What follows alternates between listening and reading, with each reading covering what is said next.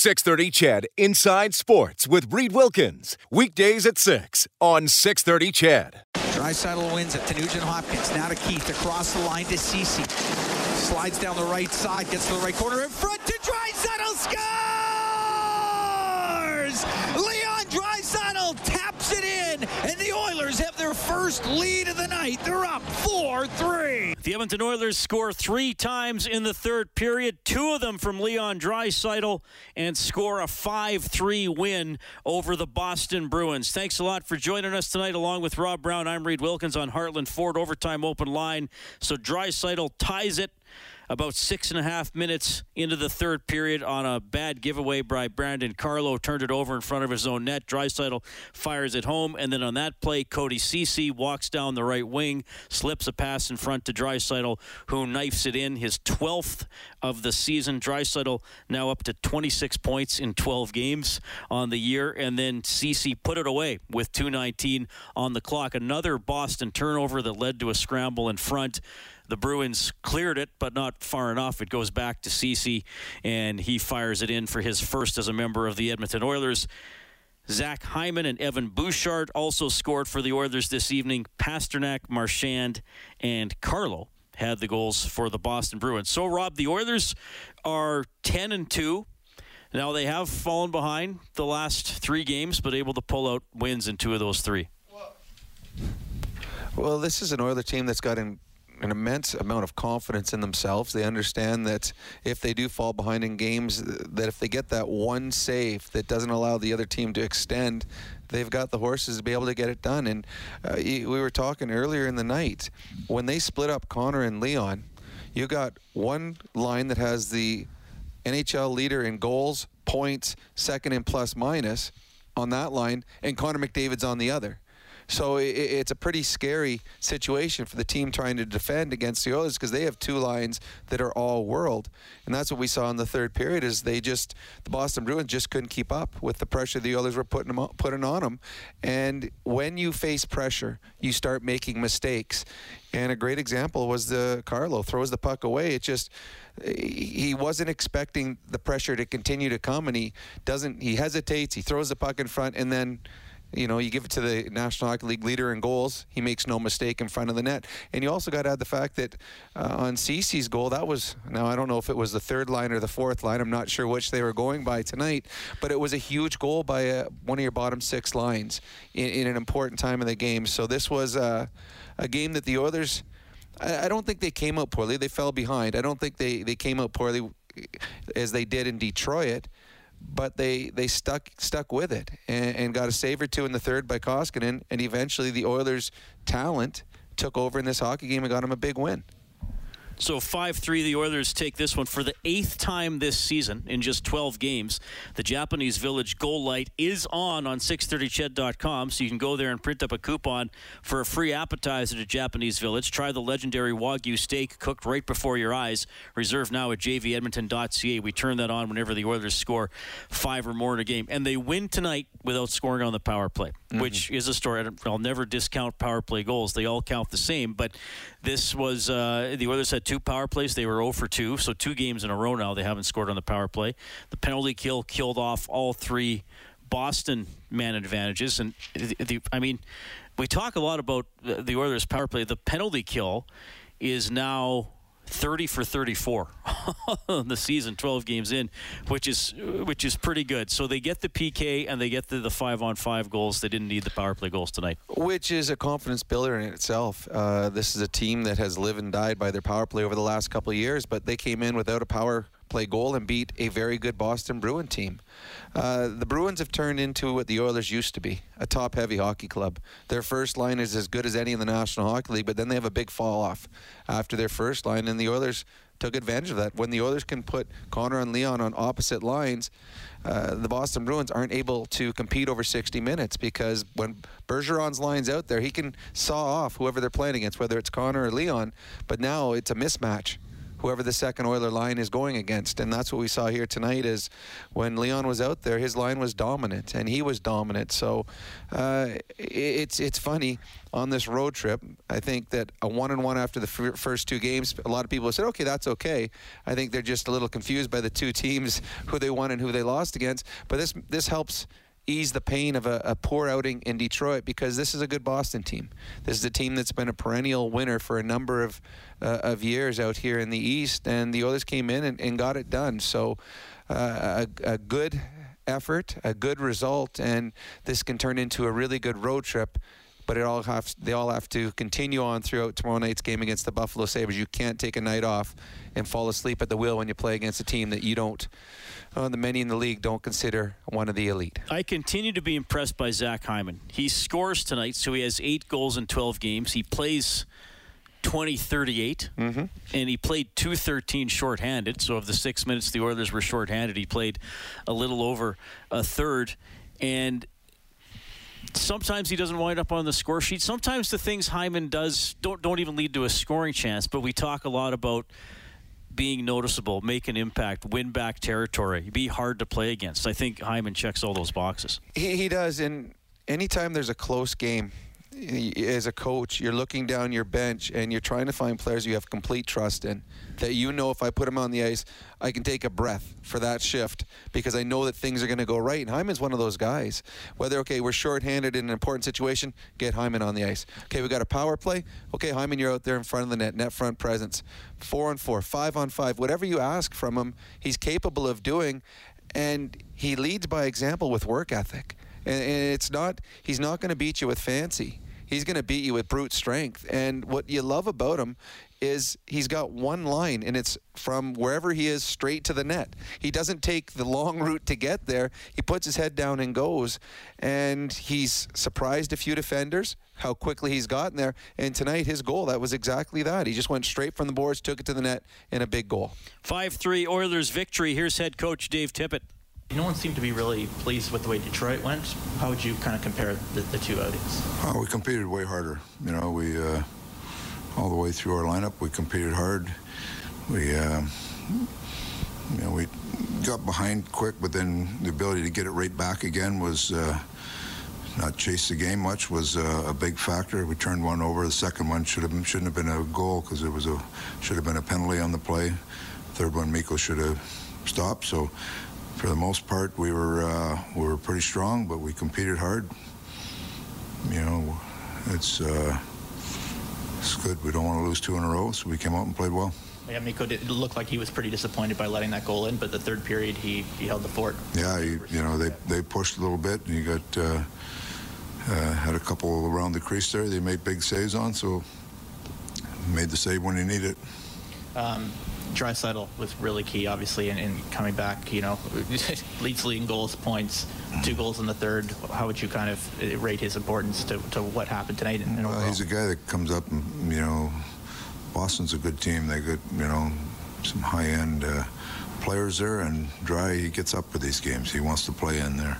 They're real competitive games, and that's where he's at his best. So he was uh, he was really strong tonight. There were a couple of, of non-calls that didn't go your way in terms of Connor McDavid. How, you think? Uh, yeah, yeah. Did well, you see that up there too? I saw that on the bench too. I just didn't know if anybody else saw it. I mean, how how do you guys respond? I mean, it wasn't. You know, it seems to be a common common it's, trait. It's, it's frust- You know what? The, it's frustrating because the tone is set on the first call of the game on Draisaitl, which is shouldn't be a call. But if you're going to set the tone like that, you better call the rest of the game like that. And that's not the way it went. Overall, do you, do you think he needs more calls in his favor? I'm not going to comment anymore on the referee. I, I just thought, I thought there was a there was a, there was a missed call on the on the goal, the Draisaitl penalty to start it off. I thought when a referee does that early, he sets a standard in the game, and that wasn't the standard that was upheld through the game. I just I just wonder about some depth guys on your team. Your fourth line contributes to a big goal late, and Cody Ceci with a goal and assist late in, in the third. What is yeah. it like for you, for you guys to have that kind no, of? No, that's good. Ceci was really good. Keith and Ceci put a lot of hard minutes in, and it's great to see them get rewarded for their work. Um, you know, uh, the uh, the Sceviour, it was Sceviour and McLeod and uh, Foegele on at the end there that uh, comes up with a big, big, hard-working goal for us. So that's that's what we need. We need that little bit of depth scoring there, and especially when we're not getting many power plays, it's uh, you got to uh, you got to find a way to chink in. Hopefully, we don't need five every night, but uh, but that's we got five, and we'll take the win and go home or go to Buffalo. I mean.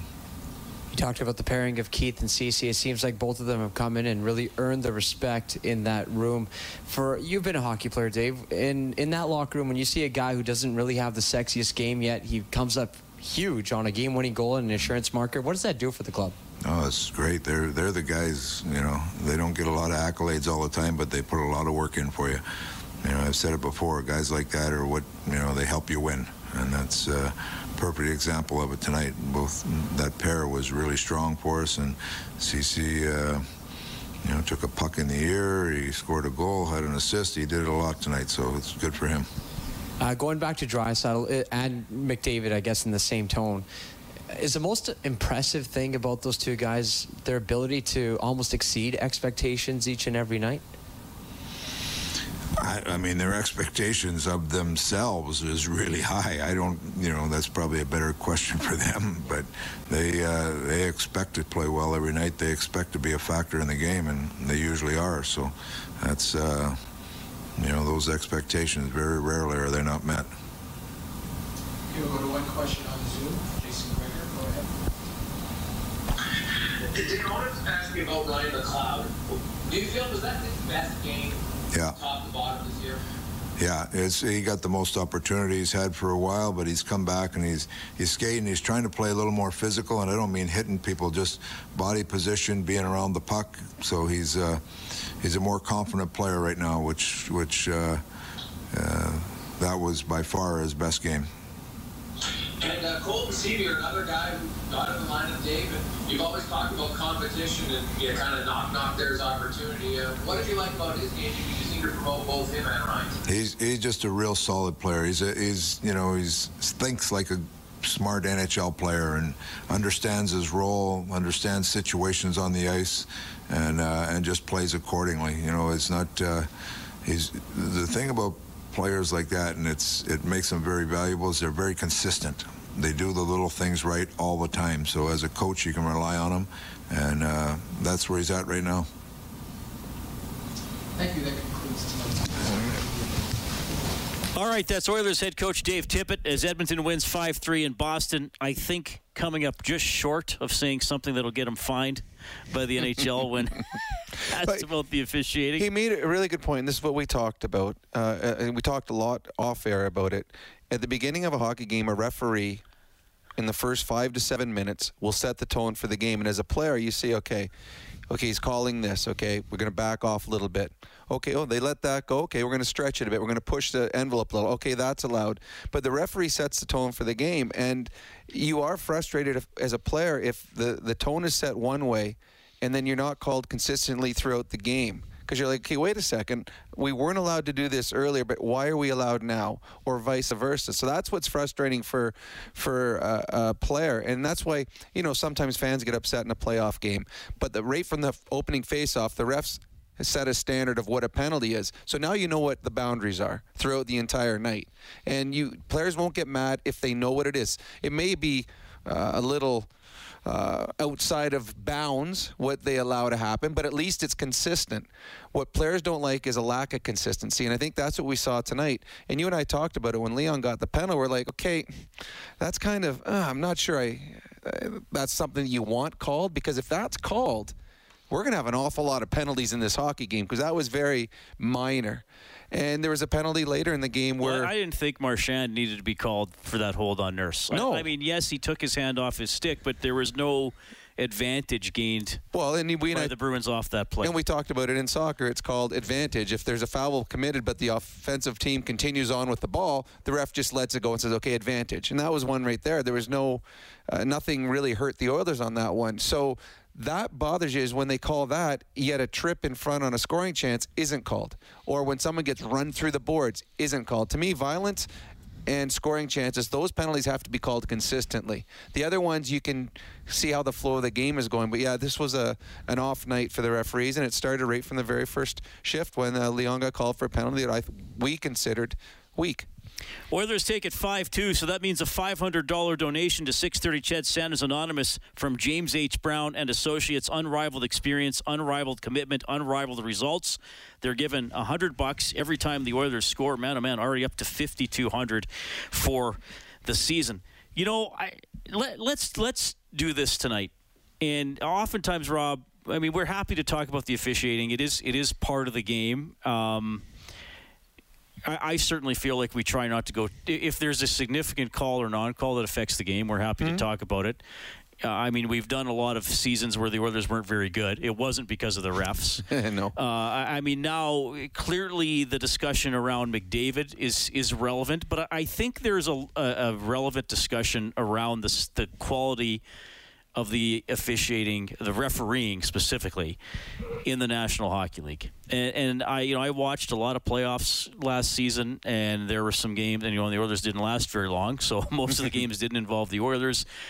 We talked a lot about the that situation in that one Montreal Vegas game where players were almost fighting for the last 20 seconds of the period, and the one referee just stood there. I mean, yeah. even if you call coincidentals, at some point you have to shut it down. So here's here's what I'm going to ask from people tonight uh, on on the hotline presented by CertainTeed, the pros' choice for roofing, siding, drywall, insulation, and ceiling systems. CertainTeed Pro all the way. 780-496-0063. If you want to call us about the officiating, we'll we'll dive into that a little deeper than we would most nights but give us your solution. Don't just call in and say, "Well, we didn't like. I didn't like this. I didn't like this." If if you got to be the NHL's director of officiating for a day and had all the refs and the rule book guys in a in an auditorium, tell us what you'd say.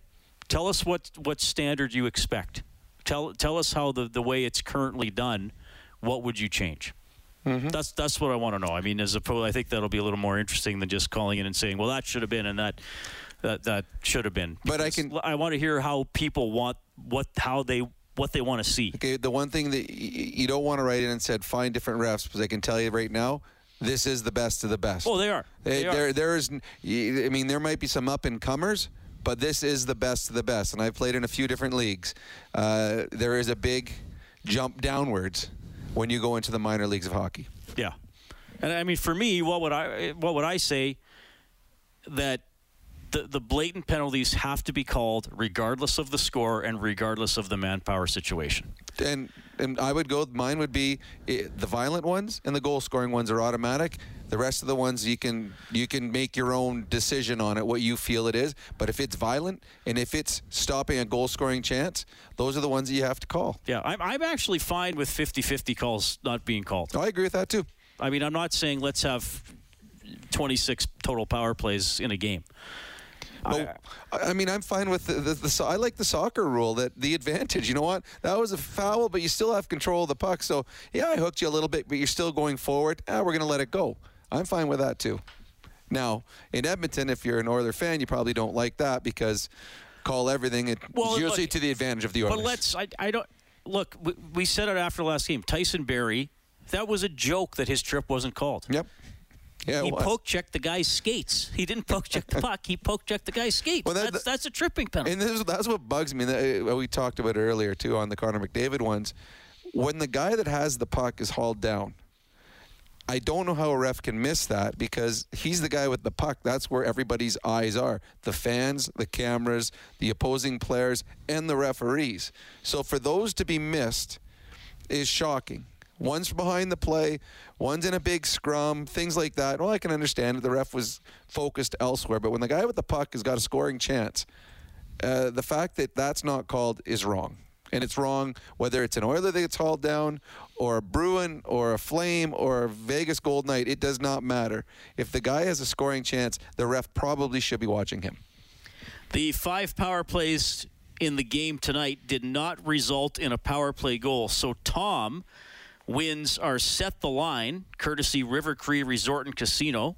Excitement bet on it. He's getting a $50 River Cree gift card.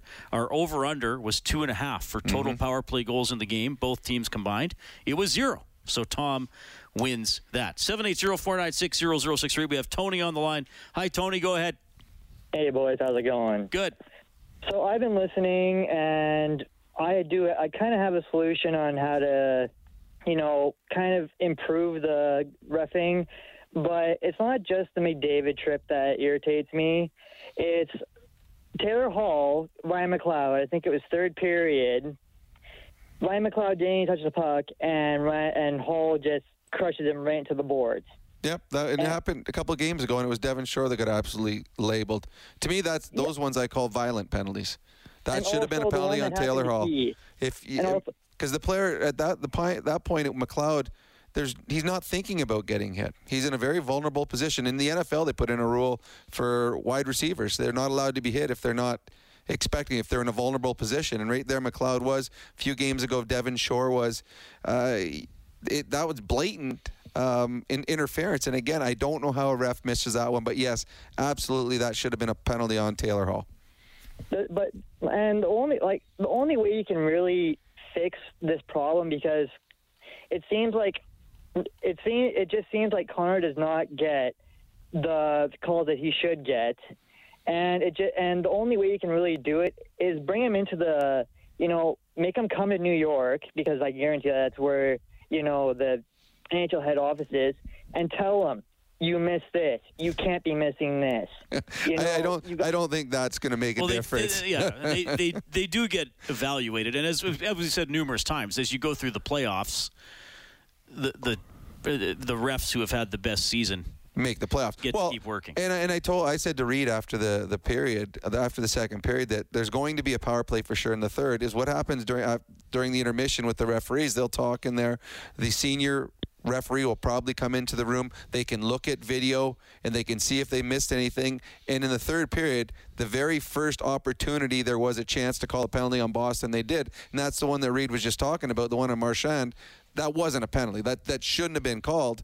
But they knew that they missed the penalties on McDavid, and right away they were trying to call a penalty on the Bruins. So uh, they they know when they make mistakes. Uh, to me, it's it's simple. Violent penalties and penalties and scoring chances, those are the ones that have to be taken care of. Everything else, if you're afraid of making too many calls, well, then don't call the little tug on a, on a shirt for a guy that's not involved in the play, anyways. Okay, we'll get to your calls in a second here. I know we got a few people lined up, but let's go back to Boston. The guy who scored two in the third period to help the Oilers win 5 3, it's Leon Draisaitl. Efforts in terms of tying it up for you guys and then eventually pulling out with the win. What does that say about your club? Uh, yeah, a lot. I mean, um, obviously, there's lots of things I, I think that we can clean up, uh, especially in the second period there. But um, you know, uh, yeah, it, it means a lot and says a lot about our group that you know we don't stop. We just continue to play our way and, and, and try and um, stick with it, even if it's not pretty. Um, but at the same time, like I said, I think there's lots of things that we can improve on. Um, that you know we don't have to score five goals every game to, to win a game. How would you compare tonight's effort to the one we saw to open the road trip?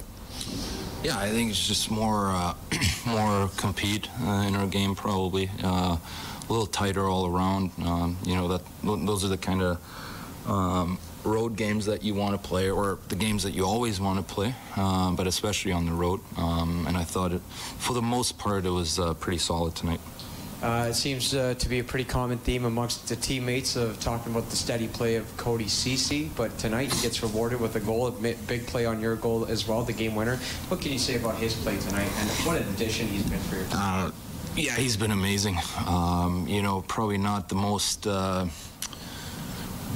not, not the prettiest guy to watch, if, if, if that's what you want to say, but he's so effective and, and so good at what he does. Um, and obviously, especially for guys like that, that um, you know work so hard and do do the things that, that don't get noticed all the time. Uh, it, it's especially nice for him to, you know, get a goal, make make a huge play on, on the on the game winner.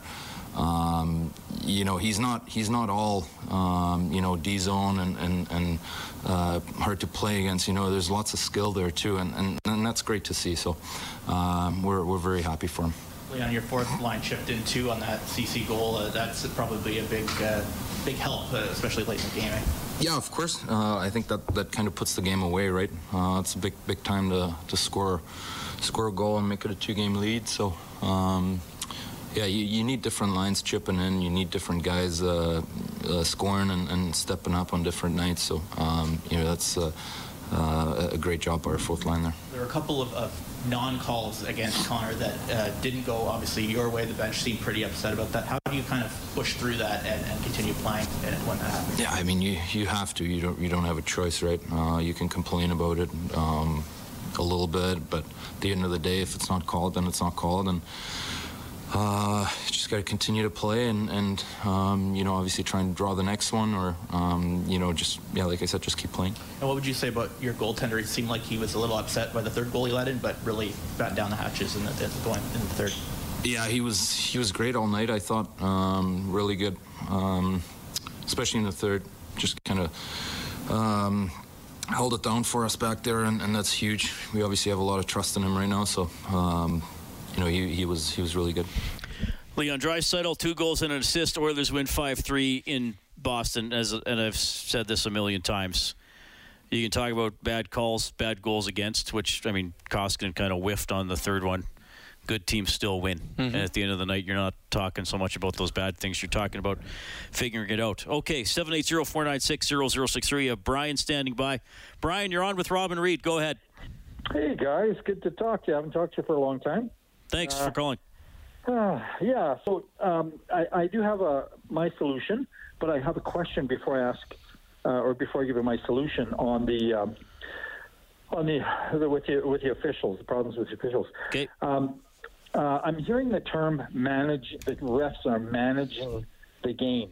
Yes. Can you tell me what that means? That's exactly what we were talking about with the Marchand penalty, which I thought was marginal. Yeah. The refs come out, right. start of the third period, probably see that the power plays are 3 1 in favor of Boston, probably saw some video of penalties they could have called against the Bruins, and are saying, okay, the next thing that is any, anything even remotely a penalty, we're going to call it against Boston. Or saying, well, this team is already down a, a, a, man, it's already a power play. We don't want to put them down two men, so we won't call something okay. unless there's an eyeball hanging out no. of a face. now, now in, in, in, referee school, in referee school, when when refs go to school, let's say let's say before they qualify to, to ref in the NHL, are they? Are, are, is this part of their curriculum? Well, they they, they they'll ref in junior, they'll ref in college, then they'll go to the yeah. minors.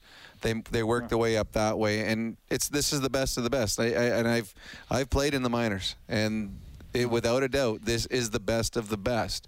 Now, some guys sometimes they have off nights, and if they have too many off nights, then they'll be evaluated that way, and you'll find referees won't get as many games or might find themselves out of the league, and they certainly won't be playoff referees. But uh, tonight, this this was one that was just because the the non calls were obvious on a couple scoring chances.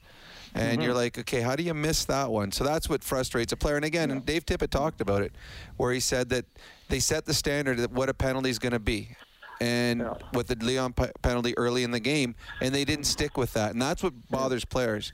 You know what? Yeah. You just tell me what the standard is, and I'll figure my way around it, and I'll see what I can and cannot do, and I'll stay within that. But if it yeah. changes throughout the night, if it's a, a moving target, well, now it gets a little bit harder, and that's where players get frustrated. Well, well, Robbie, they're human, right? Yep, and absolutely. The thing is, the thing is, though, is that if you break it down and you make it sound very simple, call the call the violent calls, call the scoring chance call. That seems pretty pretty simple to me, and it makes sense.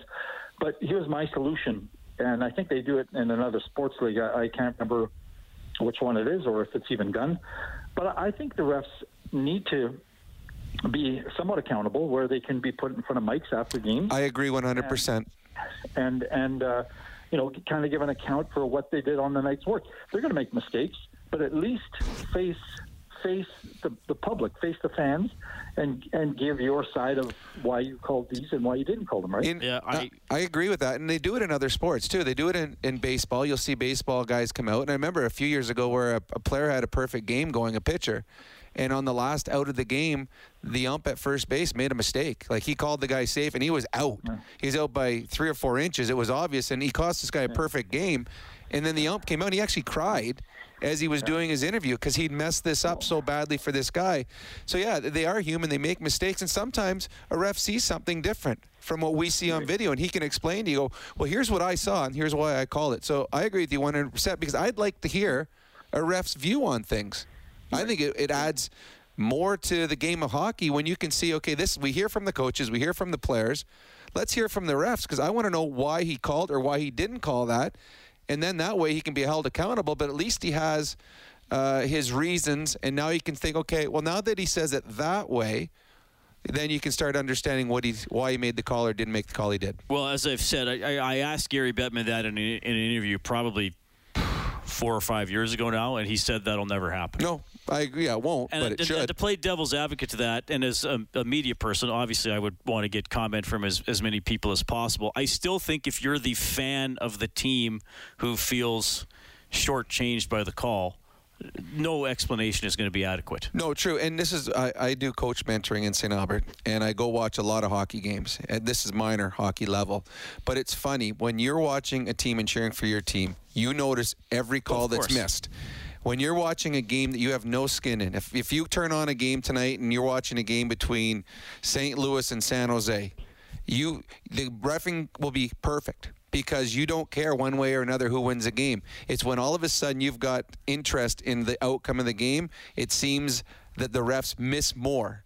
When you uh, take the emotion out of it, usually the refs are pretty good. Now tonight, it was an off night. Most most of the games the Oilers have played this year, have, the refs we haven't even bothered thinking about the referees because they've done a good job. Tonight was an off. Well, I think night. the last two. There's been blatantly missed calls. 780-496-0063. We have Lucas on the line. Hey, Lucas, go ahead. Hey, how you doing, guys? Good. Good, good. So, um, my uh, question or just comment here is more uh, in regards to, uh, you know, the lack of calls on fouls against McDavid over the years, and uh, I'm just kind of wondering: is there a little bit of a, a, a consensus among the referees in the NHL that?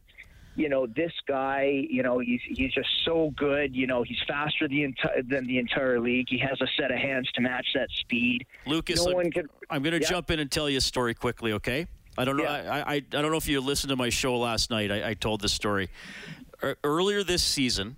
I, I was having a conversation off mic, kind of off to the side, and it was off mic. So I'm not going to tell you who told me this, but it's it's someone who is on the Oilers bench during games and can hear things, so you can narrow it down. It was either a member of the coaching staff, a, one of the 26 players who have played in the game, or one of the, the trainers or medical staff. So, but it was somebody who heard this that Tip was complaining about non calls on McDavid, and a ref said to Tip, Tip, we can't call everything that happens to him. Yeah. So yes, did- so yes, the refs know that they can't call everything that happens to McDavid.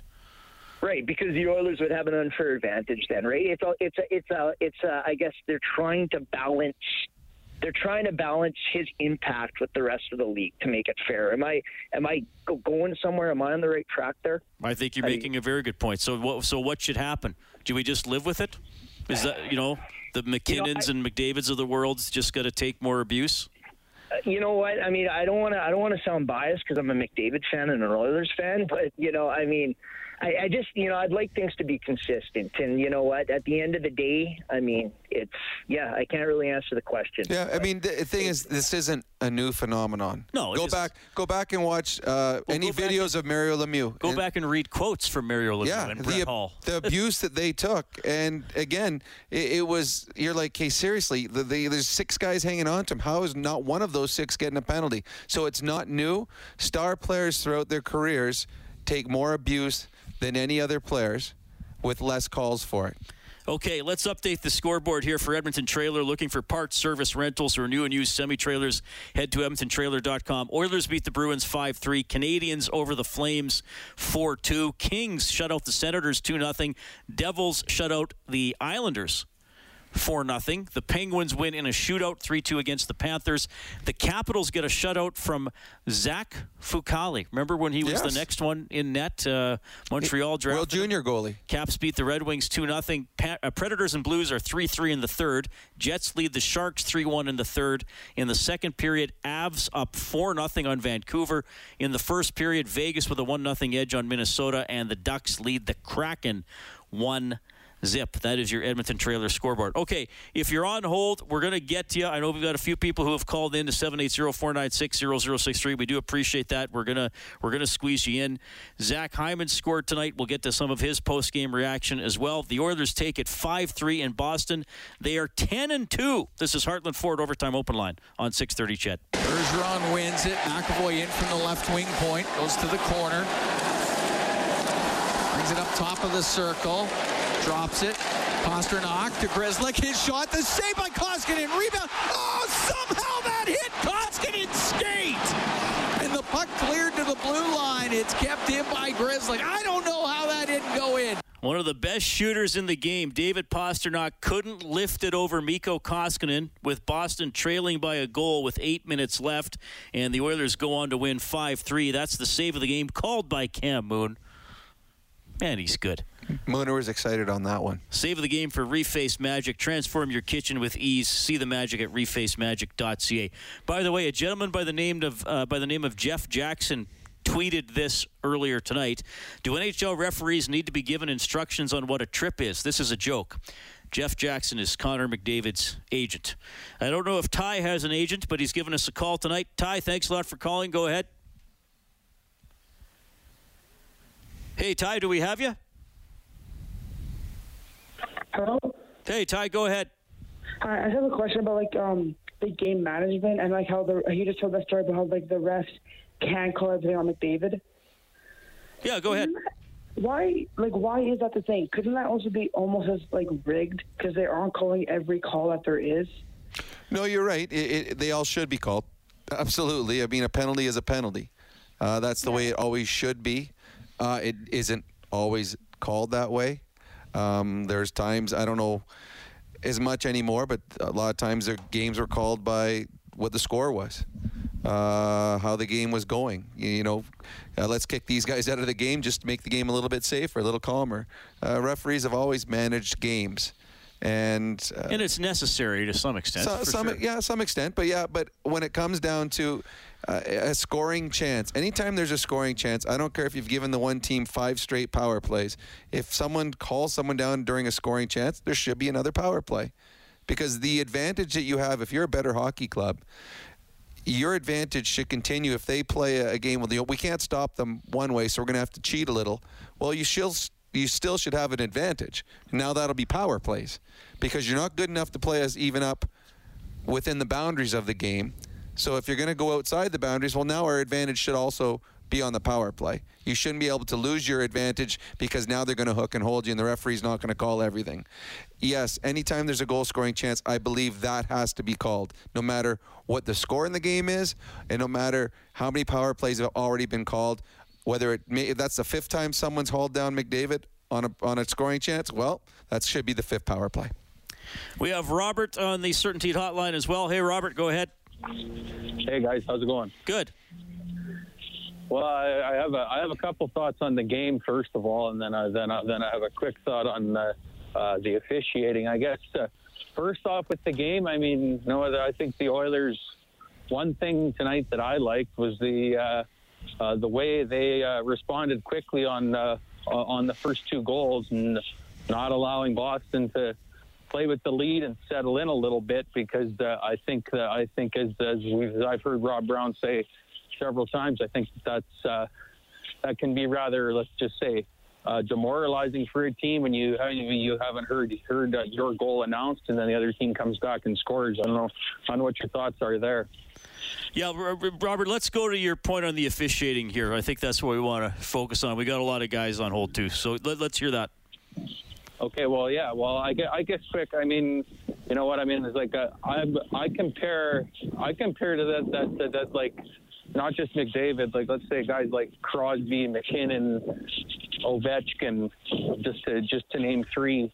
Let's just say if if they were calling if they were calling absolutely everything on guys like that, then those those teams would be getting seven, eight, nine power plays a night, which I think which I think would uh, would uh, take away from some of the some of the I don't know. I guess I, I, I mean I, I'm I'm honestly not sure what the word is. Well, it, but I the, mean- the, here's the other argument, though, Robert. I don't know if you were listening last night when somebody texted into me that, in, in theory, the more the refs call initially should lead to fewer calls, right? If if you're telling players don't do that, don't do that, don't do that, then they should stop doing it, and then maybe there's more, you know, five on five chances and skill showcase that way. That's another way to look at it. I mean, there's always going to be penalties, but you know, in, in theory, if a player is getting a, a minor penalty for slashing six games in a row, you'd hope by the seventh game he just doesn't slash, or the coach takes yeah, him out of the game. Yeah, there'd the be line. more of that. Yeah,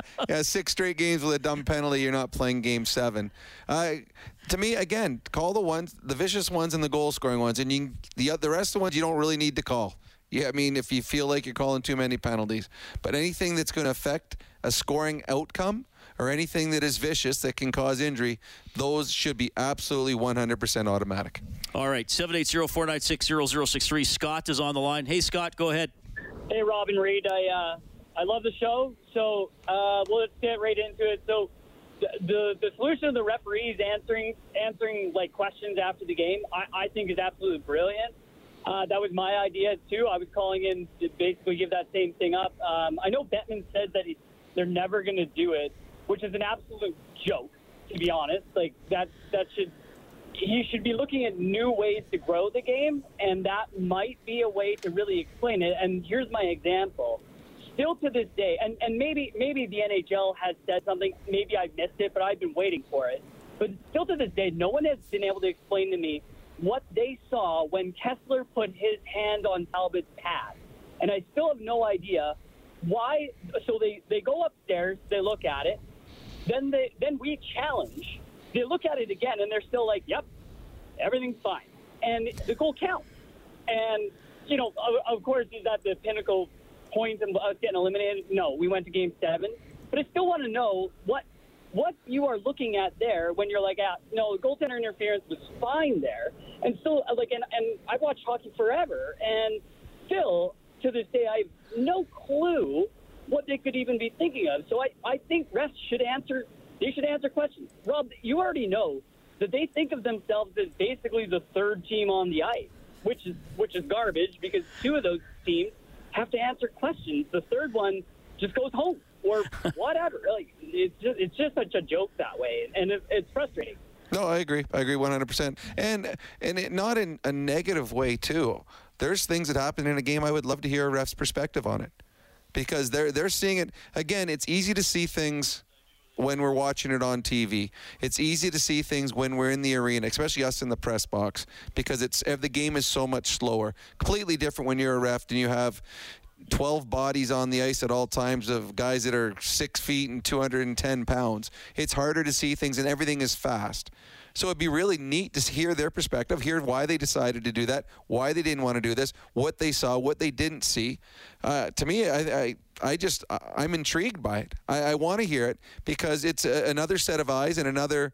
Uh, I mean, the outcome of hockey games are the referees have, uh, they have a factor in it by by calls and non-calls. So you'd love to hear the reasoning behind things that they do during a hockey game. I think it's interesting. Oh, okay, so thanks to the magic of the internet, I have found the clip from Gary Bettman. I interviewed him March 21st, 2018. I found it in our archive. Angie, I, I know we're doing this on the fly. It, it might not be totally cleaned up. It might have a, half my question in it. But I here's I asked Gary Bettman about refs doing interviews after games. Speak to the media or a member of the media after game to communicate to fans. No, uh, frankly, at the at the end of the day, uh, if an explanation is required for a play, uh, we do it in real time out of the Toronto office where hockey operations and officiating is based. Uh, and uh, in this era of media and social media and every word being scrutinized, our officials aren't used to dealing with the media, and I think that would lend more confusion. I think the more important point is our officials do a terrific job. They're the best officials in all of sports. They're the best hockey officials in the world. Uh, but it's a human game. Uh, coaches make mistakes, players make mistakes. We strive for consistency. We don't like mistakes. If you make too many of them, obviously you don't have a future as an official. But at the end of the day, overwhelmingly, if you put aside a rooting interest, overwhelmingly they're getting the calls right. Uh, with all the extensive video that there is, uh, it's clear that they're right, even when lots of people with a rooting interest think that they're wrong. Uh, but they do occasionally make an error, and there are judgment calls, and judgment calls tend to be subjective depending on who you're rooting for. Okay, and, and last one, sort of along those lines. I know you've been asked a lot about video, video review lately. I mean, as usual, he's good. He's good. Well, He's- and a lot of a lot of the things that he said was was right on. He, and when he said these are the best refs that don't get it right most of the time, I agree with all those things. The what I don't like about what he said is when he said that the referees aren't used to be talking to media. Well, any take any 19, 20, 21 year old kid that comes out of junior or college, not used to play to talking to the media, but they have to. The NHL makes them. Take a guy coming from Europe that doesn't speak English, not used to talking to English media, but he has to because the NHL makes him. Coaching staff. You get a coaching staff. None of these, most of the coaches didn't grow up on in theater. They're not out in front of crowds all the time, but they must go out and talk to the media. It's an NHL rule. So that is a cop out by Gary Bettman. That excuse right there. You can come up with a bunch of other reasons why you don't want him doing it, but not being used to talking to the media, come on. I mean, you make rules where everyone else has to talk to the media. So come on, that's that is uh uh, I don't want to. How do I say it without swearing? It's okay. All right, you know what I mean. Uh, Oilers win 5 3 in Boston. We're discussing what you would do if you could address the uh, referees in the National Hockey League for our adjustment of the game for Pro Drain Techs for peace of mind down the line. We have Mike at 780 496 0063. Hello, Mike. Go ahead. Oh, hey, uh, Robin Reed. Uh, love the show. First, first time caller, long time listener. Thanks. Um, I'll keep it uh, pretty succinct as possible. Number one, yeah, it's we should all acknowledge it is an incredibly difficult game to referee. Um, I think it's much more difficult than say baseball. But uh, I'll just dovetail on, on Rob's point and then take it a little bit further. I think they should just crack down on the most blatant, uh, vicious or goal scoring opportunities. But I would I would take that a little bit further on two fronts. Number one, uh, again to Rob's point, why not create more competition for that refing? Where's the NHL um, spending their money on professional development for these referees? And I and I mean both at the NHL and the AHL level. Number one, you could pay the, those refs more, uh, including the AHL refs. They could continually get that professional development. They could go to a referee school. There should be way more competition so that we're not stuck with, well, this is just this pool of refs and that's that. Um, the second point I have is it'll probably a little bit more dramatic is to McDavid's point where they said they're going to, you know, cut down on the cross checking and then you, you notice it just drifts away by late November, early December. Well, why not just sacrifice the season? Because I, and it really comes down to you acknowledge that the players are smart, the players are professional, they will adjust. But it really comes down to the NHL head office. Uh, frankly, it's a strong word, but I think they're quite cowardly in the fact that they always they always do it in a symbolic fashion for six to eight weeks. Then it does drift away, and then we're back where we started. I guarantee you, this problem would have a long-term fix if we adopted the short-term pain, sacrifice the season. Your playoffs would probably be pretty outstanding, and then we could all move on with the with a higher standard. I don't know. What do you think? Well, what if the what if the fans went on strike for a week and didn't go to any games? You know what? You know what I mean? Well, the fans are not Canadian fans. We're too addicted to this game. Yeah, we would probably, you know, complain and moan uh, that there's now nine to seventeen power plays. But the, I guess my point is the rule book's the rule book. It's not a guidebook. It's not open to, you know, 17 variations of interpretation. So if you're going to have the rules, enforce the rules. And if you need to pare it down so that only the most vicious and only the most blatant uh, robbing of goal scoring opportunities are called, then that's fine. And then you have some subjectivity. You will never get away from the subjectivity. But I think I think we just got to accept the fact that everybody will adjust, but we have to just uh, absorb that pain for a while of seeing some absurd hockey. Just do it. Don't do it for six games in the exhibition and then it peters out by Halloween. Mhm. Otherwise, it'll never, never, never change. Yeah, good thoughts, Mike. We appreciate it. Well, we're getting some good calls tonight. Let's keep rolling. 780-496-0063.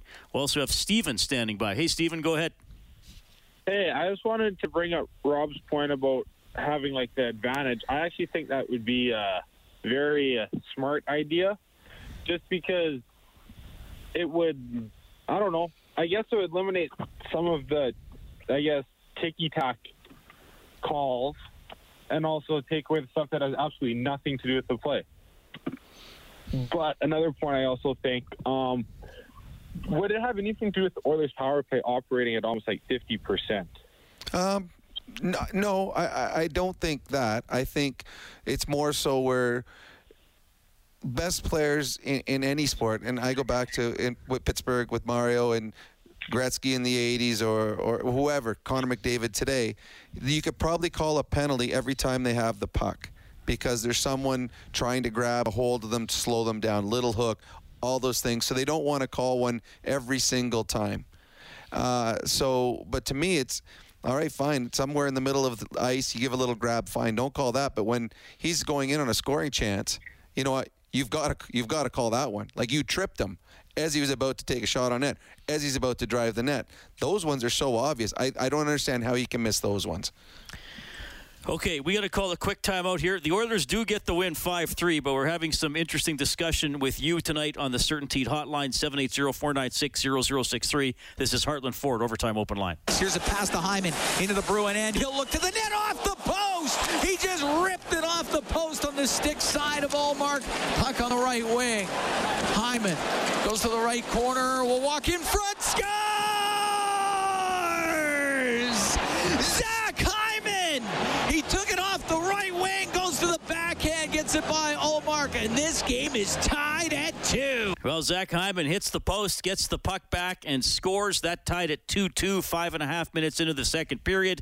The Oilers win 5 3. They are 10 and 2 on the season. Koskinen, 26 saves. He's 8 and 1. Leon Draisaitl is up to 26 points in 12 games.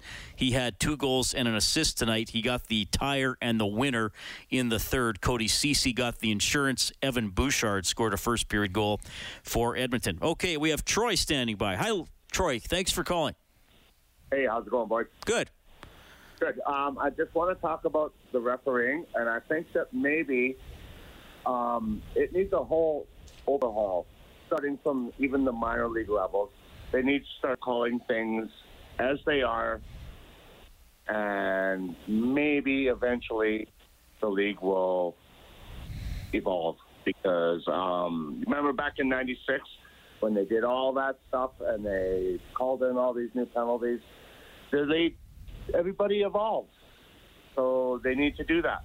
They need to follow the books, and that's what I got to say. Yeah.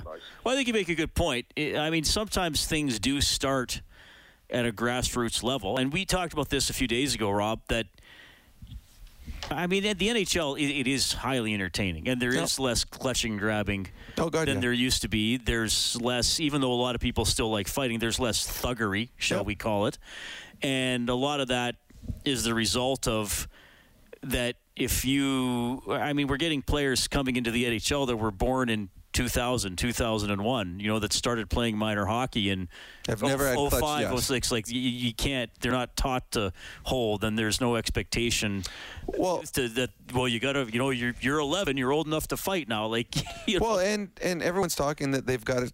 They, they have to have camps for refs. There's got to be competition. There all is. There's that stuff already. They they have camps. They have training camps for referees. They go to the minors. They rate them in the minors. Uh, there's uh, players. Refs are promoted and demoted. All those things happen. And because they happen, eh, this is why we have the best refs possible in the National Hockey League. And it's not even close. Go watch a European hockey game uh, and, and see what the refereeing's like over there. The, the North American, the NHL, has the best referees there are. They will have some off nights. Uh, and tonight was a, a, an off night. This one wasn't as good. There's refs in the league that are better and worse. and the players know who they are. When you every, when you when you used to get the the game sheet before the game, the first thing you looked at to see who the refs were, and you either excited or you were upset because uh, some were like, okay, all right, this is going to be a clean game. Well, this guy calls nothing, and you're like, oh, and there'd be guys, okay, this guy's a fair. This is a guy you can talk to. This is a guy you can't talk to. This is a guy that you can give a little grief to if you don't like the call. There's other guys, okay, do not say a word to this guy tonight because if you say a word, then he's going to be even worse to you. All these things are talked about.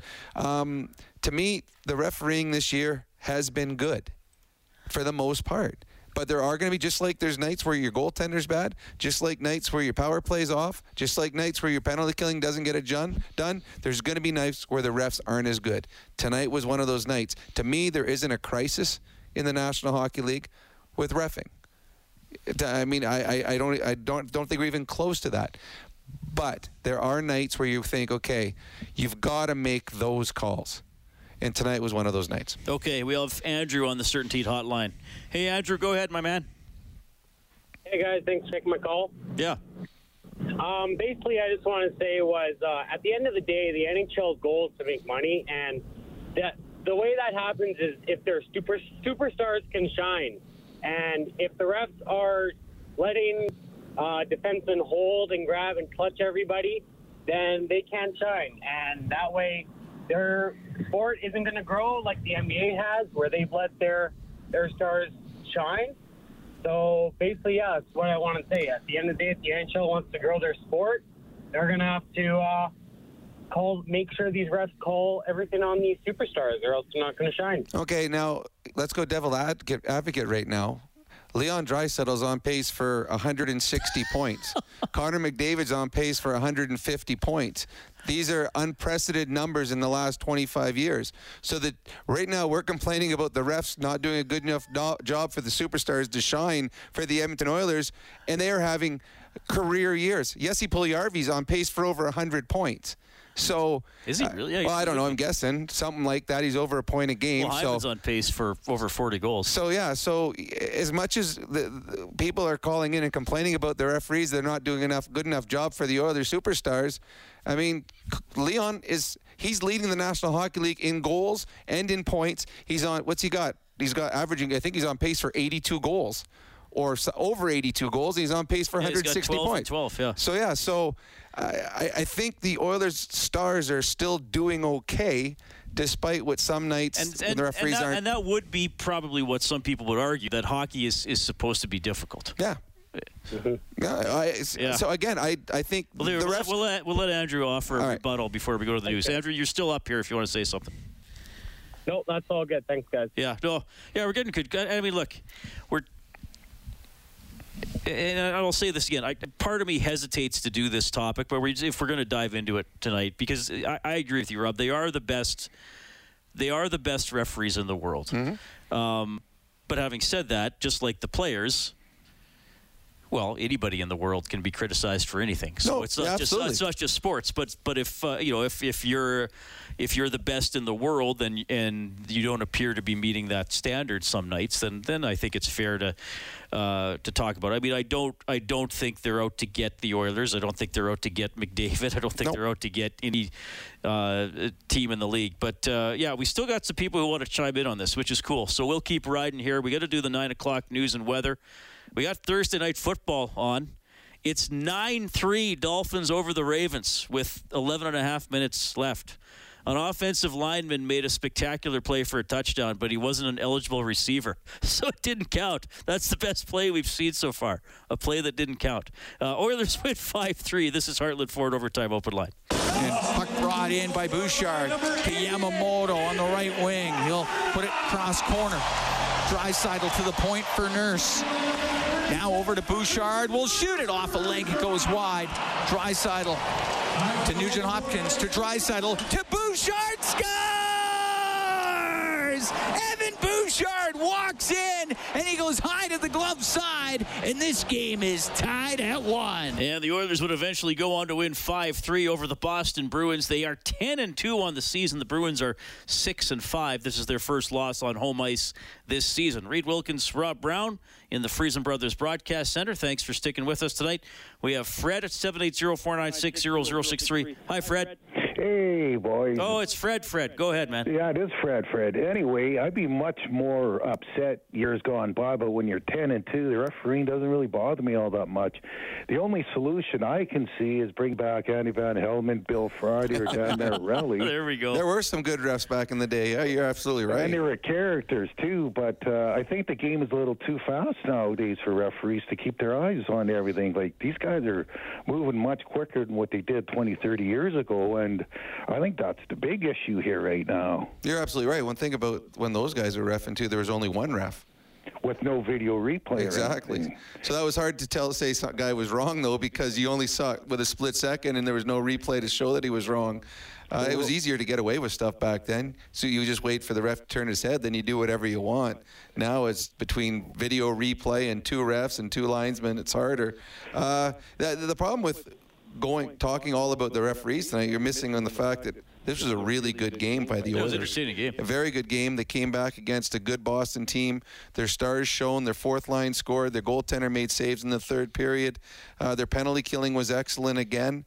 Uh, that's the thing that's being overlooked as we talk about the referees because they're this was a, a, a statement win for the Oilers after a poor effort against the Detroit Red Wings. Okay, we'll keep rolling with Sam on the Certainty Hotline. Hello, Sam. Hey, Sam, go ahead. Hi, Sam. Hey guys, how's it going? Good. What's on your mind? Hey, well, you opened the floodgates tonight, man. The refereeing. Yeah. Hey, uh, listen, I got the perfect solution for you guys. Okay. You could put uh, Rob in charge of officiating for the NHL. No, I'm, I'm not joking, man. Seriously, he's been bang on on every single thing he said tonight. I can't. I gotta go home and tell my wife that someone said I was right every time I said something. She's not gonna believe me. No, I mean, uh, uh, seriously, Rob, you you grew up in the NHL in the 80s and 90s in the heyday of scoring, right? Yes, I did.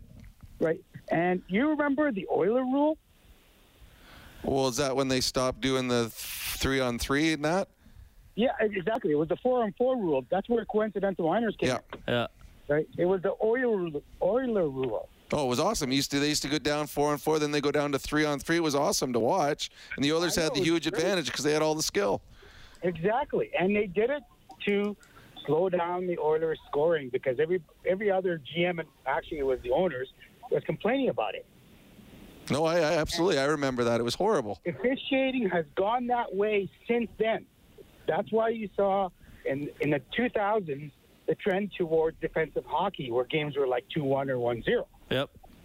So the officiating is exactly the way the NHL brass wants it to be. Well, it always is, and now they're going trying to go the opposite opposite direction. But you're right. The the referees call what the owners want them to call. And now they're trying to get back with the taking away the clutching and grabbing and stuff like that. But they, they've made some dumb rules over the, a number of years. The, the offside replay, which, I mean, before they did that, where they all of a sudden we're getting offsides where it's a half a millimeter off and we're taking goals off the board. People don't come to see a goal get overturned. People come to see goals get scored.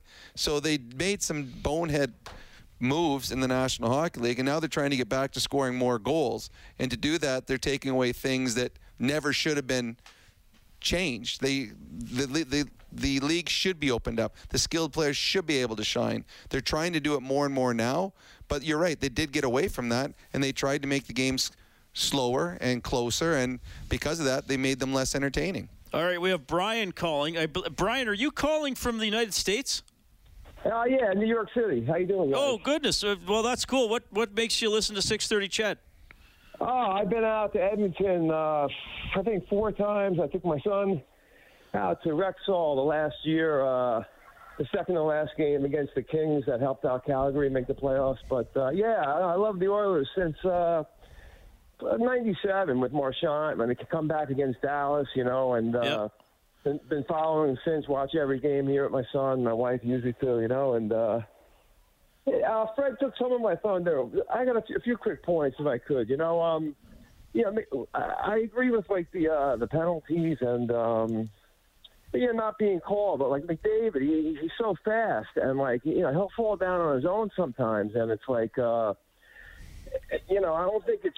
uh, Sometimes it is tough to call. He's just too quick because he's just moving and going down on his own. And uh, you know, I agree. There's some calls not being called, but it's just he's just too fast. You know. No, you're right. I, I think sometimes I think I think sometimes he's going so fast you can't tell. Like the guy stick touched him, but was it a penalty or did he? He's going down on his own sometimes. You know, it's. Mean, I love him, but you know, it's it's tough to tell. You know. I think you're absolutely right. It is a quick game, and it we get the advantage of watching replays. We get the advantage of watching it on TV. When you're on live on the ice as a referee, the game is way, way, way quicker than if it is if you're watching it on television. Yeah. Anything else, Brian? Yeah, yeah. I'd like to see Stuart Skinner really get a shot. Like I, Yeah. I think this is a good time. You know, they got they got there's some points. You know, they can play with some games, and uh, I'd like to see him play like uh, three out of the next four or five. You know, or maybe five out of the next seven. Like, well, let's see what we got with this guy. You know, like you know, let's find out now. You know, I mean, uh, you know, like Shesterkin came up with the Rangers a couple of years ago. He won nine in a row. I mean, let's find out what we have with this guy. Like, you know, like. Well, I think- wait, you know. I th- well, I think he's going to play tomorrow, so we'll we'll see. Which will be two and three for two him. and two and three, and then maybe I don't know if he'll play, you know, seven out of ten or something like that. But I think he'll get some some time. Brian, I, I ran the New York City uh, Marathon in 2013, so maybe I ran by your house or your apartment. you, you you were close. Uh, last quick point, guys. Sorry, I appreciate it. Last quick point. We, my son and I were adding up the uh, third and fourth lines. Going into tonight, they were minus 16. Uh, the players tonight on the third and fourth, and I think that's the big thing that you know maybe trading deadline, but that, that's the, the main weakness I see with this team. That the third and fourth lines are. are you know, they need something. At least, at least, you need at least a solid third line, and I, I don't think we have that now. Well, I think they tried to address that in the summer. They got Foegele. They were hoping Ryan uh, would be able to solidify that, and I don't think Ryan has played as well as of late as he did early in the season. Foegele was a good addition. They're missing Kassian They're missing Shore.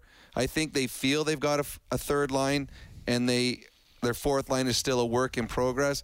I do believe that the Oilers will be right near the top of the conference come trade deadline, and I believe that Ken Holland will go out and find some rental players, whether it be a couple of defensemen, uh, a third or fourth line depth player, but he will make this team better in the areas they need to get better come playoff time. I think you're absolutely right. All right. Appreciate it, Brian. 780-496-0063. Oilers win 5-3. We have Phil standing by as well. Hey, Phil. Hey guys, uh, great game tonight. Um, I, I was saying, uh, the person who answers the phone, I, I've I've refed rugby, I've refed soccer, and I've refed hockey. Awesome. And I and I gotta say, um, I think the refs need help. Like not, not like like not in any way, shape, or form to be negative on the refs. I think like the technology we have nowadays, the eye in the sky, the all the the the thousand cameras, all the feeds, they need to find a way to help the refs with all this technology. Give them some way on the ice to see the things that are, to be perfectly honest, running around with a pile of guys on the rugby field, it, that was the closest comparison I had to hockey because, frankly, in hockey, I wasn't a fast enough skater to keep up with the, the good guys. Um, it is amazingly hard to be there. The players, the, the, the fans, and the coach refs seem to disregard how hard it is to be there on that line to see things, to be where your eyes are in the right line to see what the ref needs to see to be able to make the calls. You're absolutely right. Absolutely right. It's way harder at ice level. Yep. Yeah. We Yeah, I mean, that's a- that's a great that point. Help them, I think. D- d- Isn't that something we could maybe do? Like they got all this money going into the NHL. They got chips in the pucks. They got chips on the players. I, I heard they have chips in their sticks now. They need to find a way to help the refs with this kind of stuff. That, that was the point I wanted to make. Uh, and it was a great game, and I'm loving the, the seasons right now. And I'm a huge fan, guys. I love your show. Thanks. You're right. Actually, help. It- it- it's true. You, you'd think the NHL wants to be innovative. Is, is there something they can do that could give the referees a an advantage with all of the camera work and everything that's out there? That's a good, that's a good idea. There's an invention. Anyone out there listening, come up with an invention. You become really, really, really, really, really, really rich. And then since Reid and I told you to do it, you give us a little bit of a kickback. He also made me hungry for chips. Maybe it's a different kind of chips. Actually, now I'm hungry. Okay, we got a couple more callers here. Uh, Randy is on the line. Hey, Randy, go ahead. Hey, uh, thanks for taking the call. Um, yeah, just a couple of points. One, you guys already already touched on with Fred there. It was to do with the two refs. I mean, I've been watching hockey since like 1969, and I mean, obviously things have gotten faster. But I thought, you know, they were always they tried to sell to us that yeah, two refs was going to solve everything. Well, it obviously hasn't, right? Well, it, it, it it's better. It's It's probably better. It's way better than if it was one ref. Just think. Yeah, well, I remember, but Van Hellemond was good. He was he was the best for sure. Well, I mean, I don't say I, I don't haven't played in a long time now, but one of the great things was the camaraderie between players and refs, and not all of them, but the, there was refs that you could talk to, you could joke with, you could give a, a silent high five to. Um, that I, I miss that. You don't see that as much anymore as you used to, and and there were, as Reid said earlier, there were refs that were characters. That had personalities, and that to me was fun. There, I mean, as you you just well, named Bettman got mad at them when they went on strike that year, and that's why it's numbers on the back now. It's Yeah. like no no names, you're Well, just all numbers. Because you, as this gentleman here and a couple others have uh, come on and they've talked about, they've named the referees because you remembered referees' names from back then. You know, the Swede Knoxes. I mean, guys like that, you always remember because they were more than just a number. They were more than a guy in stripes. They had a name, they had a personality, and that was fun, and they promoted it. So I, I think that's missed too because now it's easier to get get all over them because you don't know them other than number 62 just made a bad call. Right. So I think, yeah, I, to me, put the names back on there and let's let's let their pe- personality come through like they did before, and then maybe you'll see them in a different light. All right, well, this is going to be interesting. We haven't heard from him for a while. Scott from Boston is on the line. Scott, first of all, Patriots, hopeless. what what's going on? He's not even there. So he's, He's, snoring. he actually fell asleep. He fell hang on, hang on. It is late there. Hang on. We actually had a fall asleep on hold. This is unbelievable. okay, Angie. Well, that's the call. Apparently, we That's amazing. we we bored put him. somebody to sleep. Oh well, no, we've all we do that most nights, but at least they don't call us and when they're asleep. At least do it in your own privacy. Huh. That's incredible. There's a confidence builder If right people, there. uh, uh, people remember from a couple years ago, he used to call a, a lot, and he started asking you trivia questions. Yeah. And uh, he called in tonight, and apparently, that is. That, uh, the- I, I want to assure people. Because people know I do goofy stuff more usually on Inside Sports. That was not a setup. That was not a sound effect. That is legitimately Scott from Boston. Apparently, is We put next- we put yet another to fan to sleep. You and I, Reid. All right. Well, the game was not a snoozer. It was pretty entertaining. The Oilers take it 5 3. Let's hear from a guy who played well again tonight. He got his eighth goal of the season. It's Zach Hyman. Strong team to be down one goal going into the third period. What did you see in that third period that really helped uh, help the cause there? Yeah, obviously Boston's a really good team, um, but I think we just kept pushing. We're pretty confident in our ability to score goals and come back, and uh, we have strong self-belief in the team, and we just kept pushing and kept getting pucks to the net. And um, Leon, you know, got a couple of assists, made a couple great plays, obviously, uh, and uh, got the win. Um, you guys seemed to respond pretty quickly to at least their first two goals. How did you do that, and how important was that to kind of get you guys going back on the right? Yeah, you definitely want to get back on the board and swing momentum back in your favor as soon as you can. And again, it's just one of those games where you just keep pressing and um, puck went in in I guess a timely manner, so it was good. Uh, there are a few non-calls going against your, or not going against your captain, or for your captain, I should say. Uh, the bench seemed to be pretty riled up. How do you guys respond after something like that, and how important is it to, to kind of keep pushing when that doesn't go your way? Yeah, nothing you can do. Just I mean, keep going, go on your next shift, and keep doing it, and eventually they'll get called. What did you think of your, your goaltender tonight? Who uh, he didn't seem to like his the third goal, but he the third period. Yeah, I mean, he responded um, extremely well, obviously, in the third period. I thought Boston pushed, um, and he made some great saves, one in particular, obviously, and um, just played great and shut it down.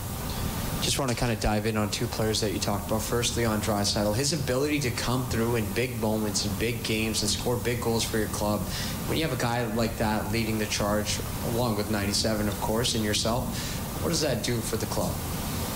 I mean, I just think it instills confidence that you can come back in any situation when you have guys like uh, like Connor and Leon who can step up in big moments and, and make big plays. And uh, Leo is is obviously uh, a really unique player. He can score in all different ways. He's an elite goal scorer, but also an elite pay- playmaker. So not many guys can do both. And uh, yeah, I mean, played great. Helped us big win. Sorry, sorry to cut you No, you're good. Yeah. Um, the other player I want to talk about is Cody Ceci. You played Mhm. with him a little bit in Toronto. He comes in this year, maybe not the sexiest game, but he, like Leon says, he gets it, gets his job done. And tonight he gets Mhm. rewarded with a goal and assist. Made a big play on that game-winning goal. Scores the insurance marker. How excited are you guys for a guy like that to get rewarded with some points? Awesome. I mean, he's just solid every game. You, should, you know what to expect from him. Just a great guy and just a solid player. Um, he made, I mean, obviously made a, an unbelievable play on Leon's goal to, to put us up 4-3, and then uh, got rewarded himself. So great to see him. Away from the ice, how would you characterize Cody Ceci? Same as he's on the ice, just solid, just a solid guy. Um, reserved, but uh, but just once you get to know him, really, really, you know, really, really good guy and fun guy to be around. Zach, no one seemed to be really happy about the Detroit game. How would you kind of rate the way you guys were able to respond tonight? How would you like your effort? I guess is the question. Yeah, uh, I mean, I think that we we played one period in Detroit. We played the third period, and uh, we played well in that period, but it's not enough to, to win a game. So when we don't, we like winning. We don't like losing, and. and uh, it's important to, to respond and to come back, and I thought the group did a really good job in responding. And again, this is a good Boston team. I'm really familiar with those guys, having played against them a ton, and um, they're they're a good team. So it was a good test for us, and it was a huge one. Okay, we'll take one question from Zoom. Jason Gregor. Zach, you mentioned about the comeback. Twice, your goals in, in less than a minute after they score. When you look at how this game was, those two goals really might, might be the big difference, just because it kept you close early in the game twice. Yeah, for sure. I, I mean, I think you never want to be down in a game. You always want to be pushing, and you always want momentum to, to be on your side. And and I think um, you know, for us, you just you don't know when you're going to score. You just got to keep pushing and keep your foot on the gas. And uh, obviously, those goals are really timely for us. And uh, good teams get contributions from everyone. Late in the game, you got young Ryan McLeod called up, but him and Senior haven't played a time yet. There they are the ice in the final five minutes and contribute on that goal. Just maybe we talk about Cody Ceci, but just the importance of guys like that stepping up and how it just builds confidence throughout the lineup. Yeah, I mean, I think it's unbelievable. I think that we've had a lot of team success, and in order to have team success, you have to have everybody contributing. And I think that all the guys, um, you know, new guys included, have been contributing and, and finding a role. And I think that uh, that's how you build a, a great team is is when everybody's feeling good about their role, everybody knows what their role is, and everybody's excelling in their role. And I thought that uh, Steve's played great, and I thought that Clowder played great, and and obviously um, Ceci, we talked about him earlier, but you know played great also. So you need you need good players all throughout your lineup to, to win games, and and uh, especially tonight. Zach Hyman, as the Oilers are now 10 and 2, 12 games into the season. They fell behind 1 0. Bouchard tied it up 44 seconds later. In the second period, they fell behind 2 1. Hyman tied it up 24 seconds later. Carlos scored late in the th- second period, but then Draisaitl got two in the third, just over three minutes apart, and then Cody Ceci got a late one. Koskinen, who didn't like the third goal against for him tonight, but he makes 26 saves overall to go to 8 and 1 on the season. Oilers beat Boston 5-3. Right back at it tomorrow. 3:30 face-off show, game at 5. Oilers at Buffalo. Get more on this one, more on the Oilers overall on 630ched.com or globalnews.ca. And of course, Bob Stauffer has Oilers now from noon to 2 tomorrow. Thanks to Angie Quinnell, our studio producer this evening. Rob Brown and I have been in the Friesen Brothers Broadcast Center, and you've been listening to Heartland Ford Overtime Open Line. Oilers take it 5 3. Have a great night. 630 CHED Inside Sports with Reid Wilkins. Weekdays at 6 on 630 CHED.